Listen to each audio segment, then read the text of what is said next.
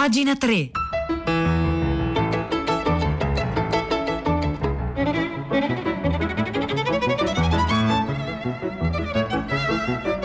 9 in punto di venerdì 21 agosto. Buongiorno da Marzia Coronati, ben trovate ben trovati a pagina 3 la cultura nei giornali, nel web e nelle riviste.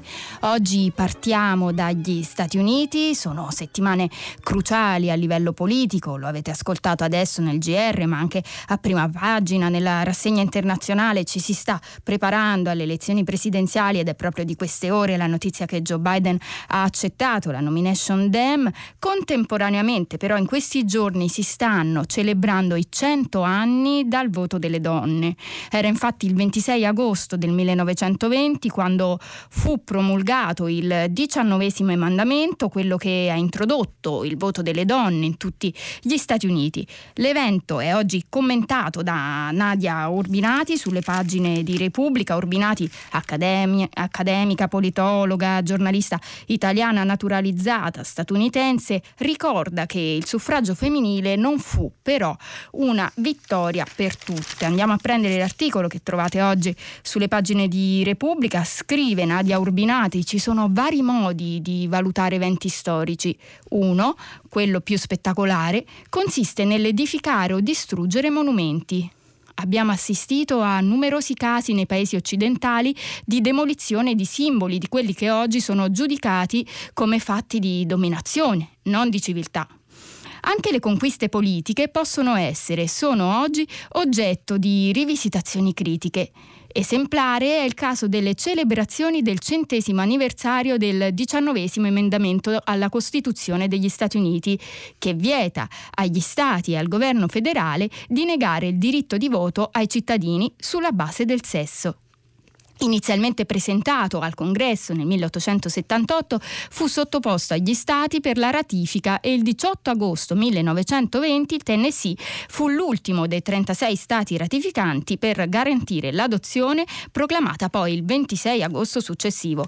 Si trattò di una conquista epocale, certo, innanzitutto perché dimostrò l'efficacia di nuove armi di lotta politica nell'era del governo rappresentativo, quelle dei movimenti organizzati, dell'opinione internazionale, internazionale, della militanza e degli intellettuali, della forza visiva e simbolica delle manifestazioni pubbliche di contestazione e di resistenza non violenta.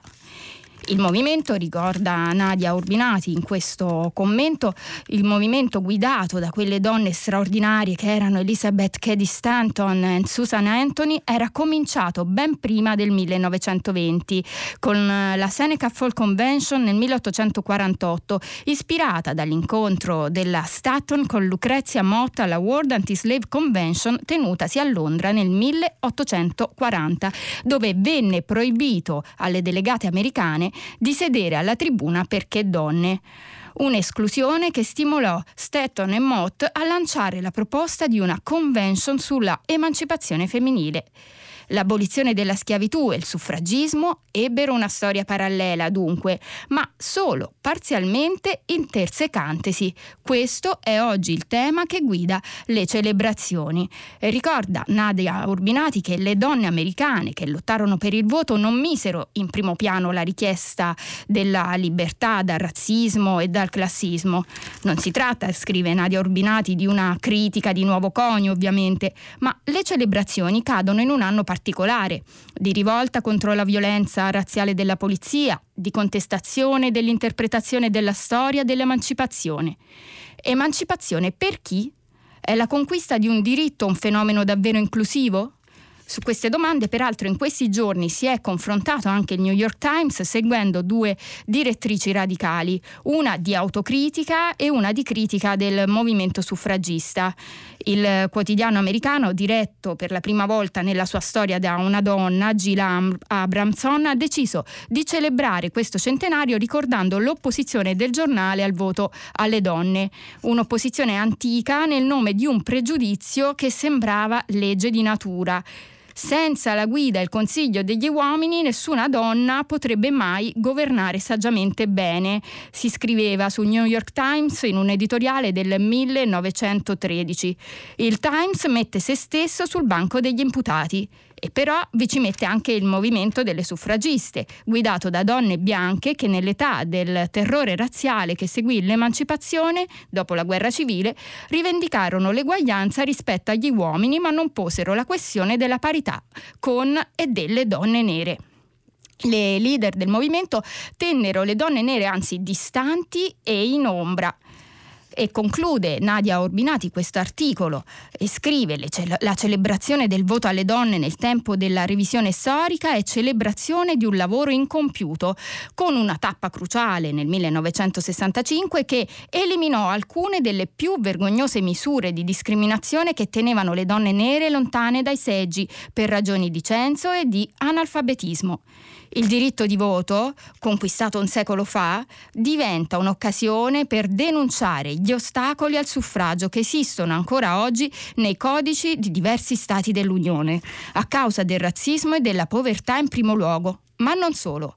In questo anno elettorale celebrare il diciannovesimo mandamento è un'occasione per ricordare l'importanza del voto, un diritto che non è mai completamente conquistato, sempre oggetto ad ostacoli artificialmente creati da chi governa per renderne difficile l'esercizio, come il tentativo del presidente Trump di contrastare il voto per posta in età di Covid, tagliando i finanziamenti al servizio postale, un bene che negli States è ancora pubblico pubblico. Questa è Nadia Orbinati, oggi la trovate sulle pagine di Repubblica.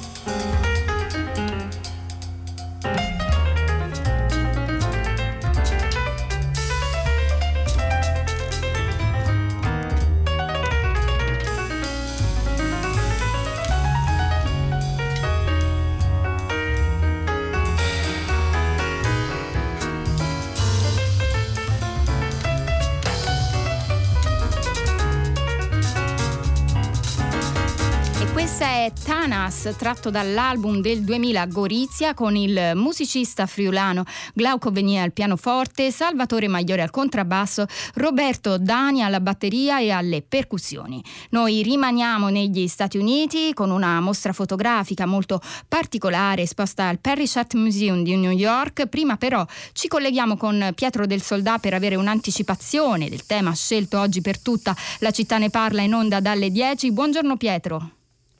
Buongiorno Marzia. E guarda negli Stati Uniti ci rimaniamo anche noi ed è la seconda volta nella settimana tutta la città ne parla.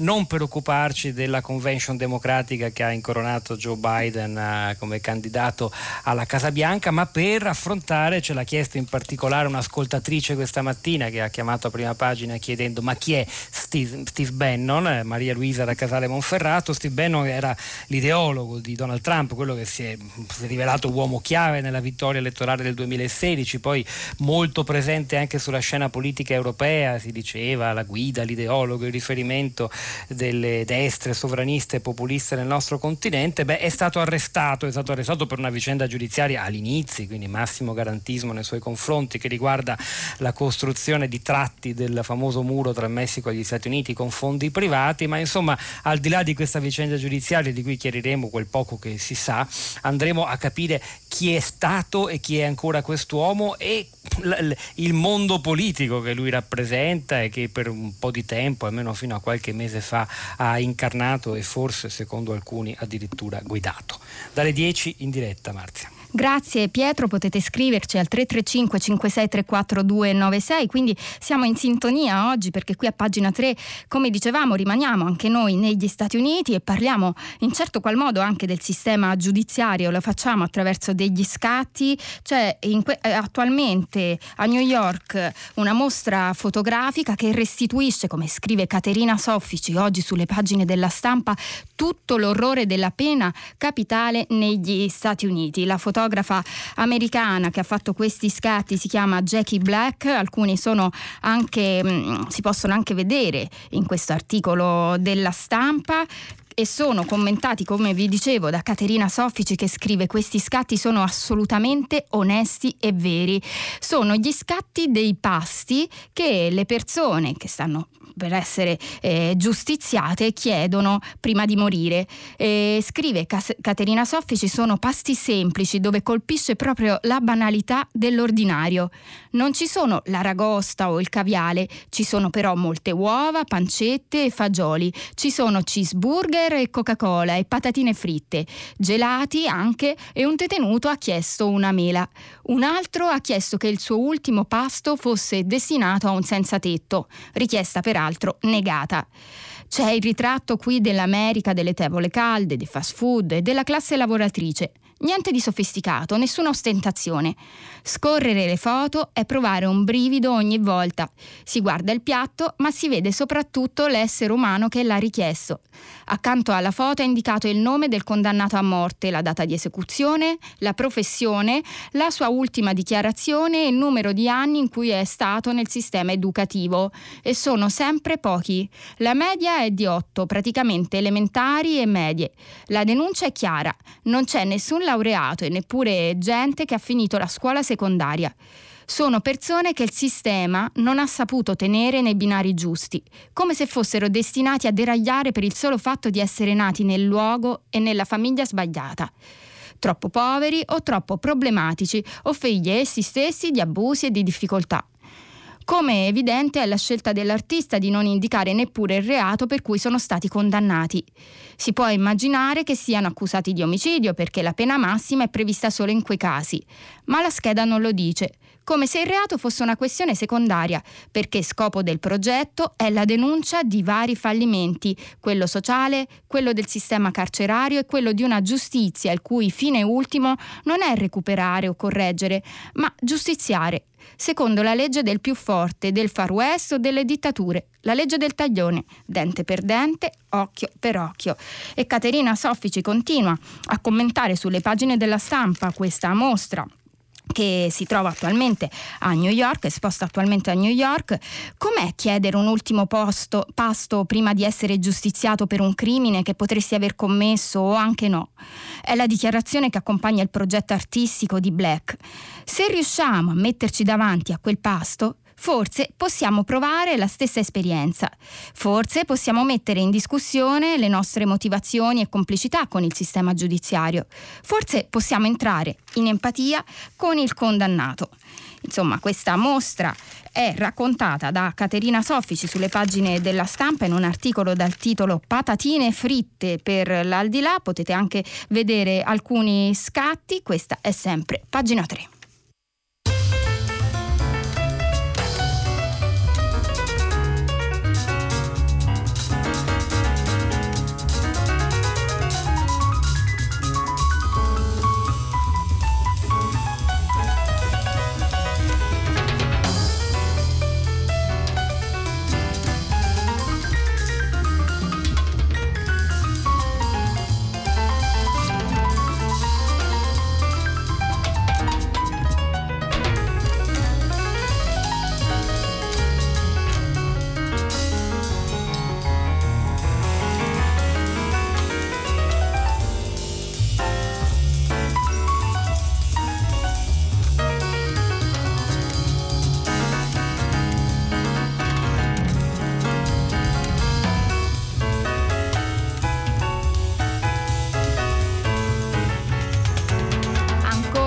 Stati Uniti, siamo sempre a New York, rimaniamo nel mondo della fotografia, lo facciamo con un articolo di Giovanni Bitetto pubblicato sul sito thevision.com in cui si racconta l'incontro che poi sfociò in una lunga e duratura amicizia tra il fotografo Robert Mapplethorpe e l'artista, cantautrice e scrittrice Patti Smith.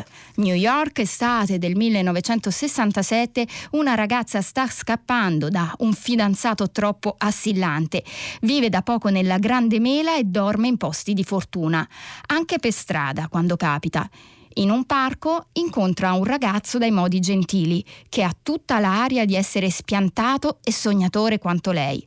Fanno amicizia, la ragazza gli chiede di fingersi il suo fidanzato, il solo modo per scampare alle attenzioni dell'ammiratore indesiderato. Il ragazzo accetta, la invita a casa sua, parlano di arte, politica, poesia e quell'amicizia nata quasi per caso diverrà un sodalizio artistico di rara potenza, quello tra Robert Mapplethorpe e Patti Smith. Peraltro vi ricordo che di Robert Ma- Mapplethorpe si parla anche in un uh, wiki radio del 2017, il fotografo è raccontato da Sara Antonelli, lo potete ritrovare cercandolo sul nostro sito raiplayradio.it, ma noi continuiamo a leggere di questo fenomenale incontro. Negli anni 60 New York è una città in ebollizione, in furia la guerra del Vietnam e per le strade si riversano le folle della contestazione studentesca. Migliaia di giovani da tutto il paese raggiungono la grande città per provare a modellare e rivendicare una società migliore e per cercare di abbracciare un futuro diverso. Il Greenwich Village, nella downtown di Manhattan, è un terreno fa- fertile per la bohème newyorkese. Artisti, musicisti, poeti e giovani che vogliono dare un apporto alla controcultura si aggirano tra le sue strade alla ricerca di libertà d'espressione. Patty e Robert fanno parte di questa variegata moltitudine. Hanno pochi soldi, tanti sogni e spendono molte energie per dare vita alle proprie visioni artistiche. Patti Smith arriva a New York proprio nel 1967, poco più che ventenne, ha già alle spalle una storia travagliata. È la prima di quattro figli, nata in una famiglia di modeste condizioni che ha vissuto fa, fra Detroit, la Pensis- Pennsylvania e New Jersey. Ha 19 anni quando rimane incinta e nonostante la fuga del compagno ancora minorenne decide di tenere la bambina. Appassionata di arte e poesia, legge avidamente Rimbaud durante la gravidanza. Si appassiona alla poesia beat, alla musica di Dylan e degli Stones, convinta di poter mantenere sua figlia lavorando in una tipografia.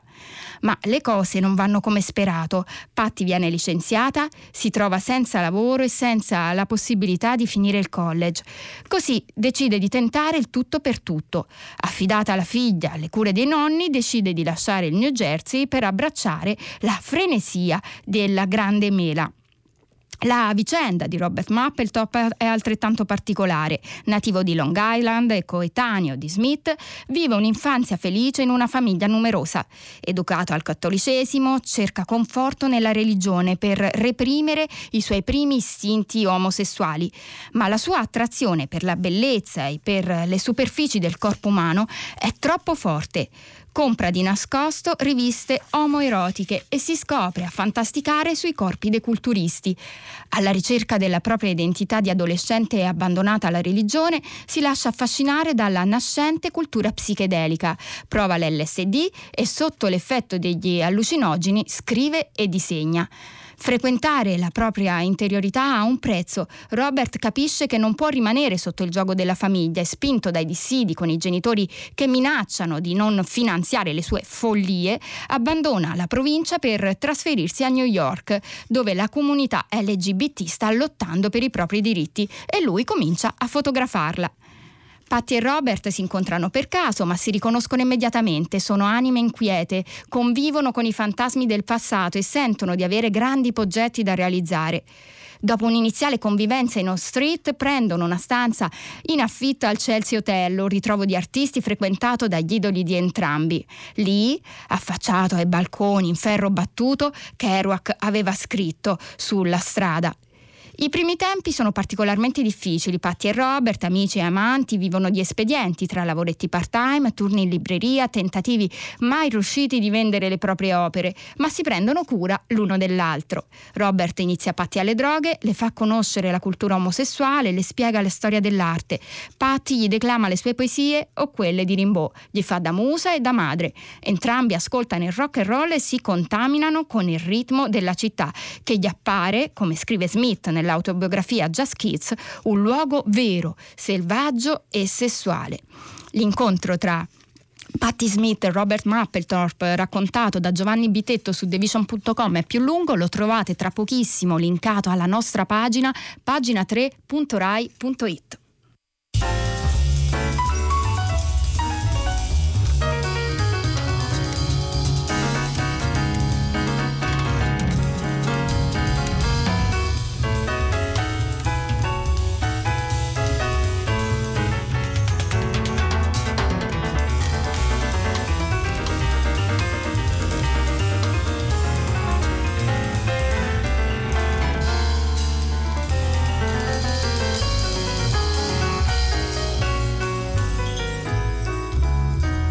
Rientriamo in Italia, lo facciamo con un libro del critico pisano Giancarlo Ferretti dedicato alla figura di Livio Garzanti, il titolo è già esplicativo, un editore imprevedibile e dei suoi contenuti scrive oggi Alberto Riva sulle pagine di venerdì, un editore imprevedibile, in quell'aggettivo c'è tutto l'intrigante chiaroscuro dell'ultimo protagonista della stagione degli editori padroni.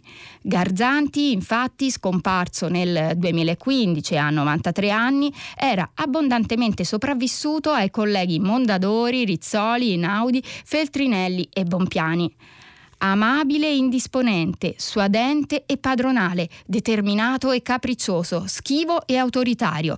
Lo tratteggia il critico e professore Pisano, che usa spesso la parola contraddittorio per definire il temperamento dell'inventore delle garzantine, colui che lanciò Pasolini romanziere, che scoprì Paolo Volponi, che nello stesso catalogo teneva insieme Gadda e Love Story, le poesie di Sandro Penna e 007, Garzanti, continua a scrivere Alberto Riva, di fatto seppe come pochi altri tenere insieme politica d'autore e libri contabili.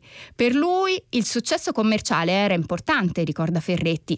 Per questo a un certo punto lasciò andare Volponi, che era un grande scrittore ma non vendeva e sempre per lo stesso motivo a un certo punto acquisì Alberto Bevilacqua facendo arrabbiare Pierpaolo Pasolini che non lo stimava e aveva del risentimento per lo strega che Bevilacqua aveva vinto nel 68 con L'occhio del gatto. Pasolini ne era uscito sconfitto con Teorema.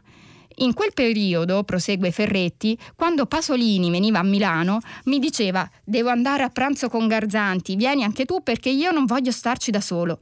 Erano pranzi tristissimi, non si parlavano. Pasolini aveva l'ulcera e mangiava poco. Garzanti ci teneva moltissimo e fece di tutto per non rompere e invece ruppero, così come eh, ruppero con Gonf- Goffredo Parise a causa del romanzo Il padrone, racconto satirico, grottesco, ispirato proprio all'editore. Non era certo piacevole quel romanzo per Garzanti, eppure Parise lo propose proprio a lui, ricorda Ferretti, divertito. E ancora l'articolo eh, di Riva sul venerdì continua sull'odio amore di Garzanti per il proprio lavoro si sprecano gli aneddoti, come quello che riportava Ernesto Ferrero sul sogno ricorrente di vedere la casa editrice andare a fuoco e quello riportato da Tullio Pericoli, autore del disegno che decorava la sala conferenze della sede di Via Spiga. Vede, diceva l'editore all'artista mentre lo guidava nelle sale, il mio nome non c'è mai da nessuna parte, neanche agli ingressi. Io qui non sono niente. Ernesto Ferrero lo dipingeva come un filosofo programmaticamente infelice. Piero Gelli, critico letterario peraltro vi ricordo scomparso a maggio scorso, raccontando gli anni garzantiani a Paolo Di Stefano, lo confrontava con l'altro monarca dell'editoria. Mentre Einaudi sembrava felicissimo della sua vita, Garzanti non sapeva vivere bene in società, a contatto con il mondo e si attaccava alla prima persona investendola di parole anche sgradevoli. Pur essendo ricco e bello, era invidioso di Einaudi, si sentiva un brutto anatroccolo, ma era di un'intelligenza e di una cultura superiore. Nel 1980 Garzanti accettò il secondo romanzo di un allora sconosciuto Andrea Camilleri, Un filo di fumo, e lo volle conoscere. Camilleri si infilò un impeccabile completo blu e quando Garzanti, che invece lo aspettava in jeans al bar di un albergo, se lo trovò davanti, lo accolse così. Ecco l'editore milanese che incontra il pirla di scrittore siciliano vestito come si deve. Al che il futuro papà di Montalbano replicò: Ecco il miliardario snob che finge di essere trasgressivo. Camilleri assicurava che quello fu l'inizio di un'amicizia. E conclude Alberto Riva questo articolo che abbiamo dovuto ovviamente tagliare, è molto più lungo e ci sono moltissimi altri aneddoti e si conclude così proprio per parlare del Garzanti contraddittorio. A quattro anni dalla morte viene rivelato il suo lascito, 90 milioni di euro da destinare agli anziani di Milano tramite la fondazione Ravasi Garzanti. Ancora una volta un editore, o meglio, un uomo davvero imprevedibile.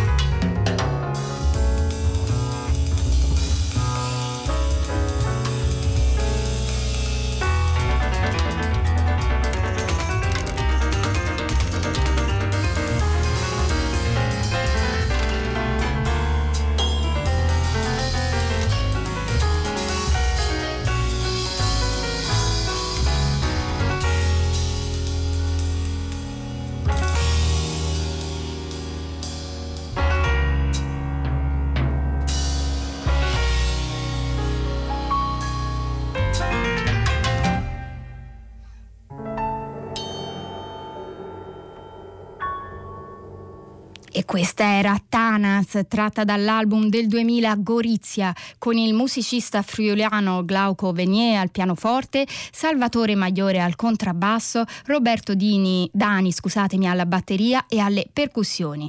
Siamo partiti dagli Stati Uniti e approdati in Italia. Concludiamo con un articolo che sembra chiudere il cerchio. Lo scrittore magistrato Giancarlo De Cataldo su Avvenire ricorda un incontro molto speciale quello tra lo sceneggiatore Rodolfo Sonego, eh, sceneggiatore Rodolfo Sonego e lo scrittore John Fante, appunto ricordati oggi sulle pagine di Avvenire da De Cataldo. Era il 1958. Alberto Sordi avrebbe dovuto interpretare un film di Mario Monicelli, Un italiano in America.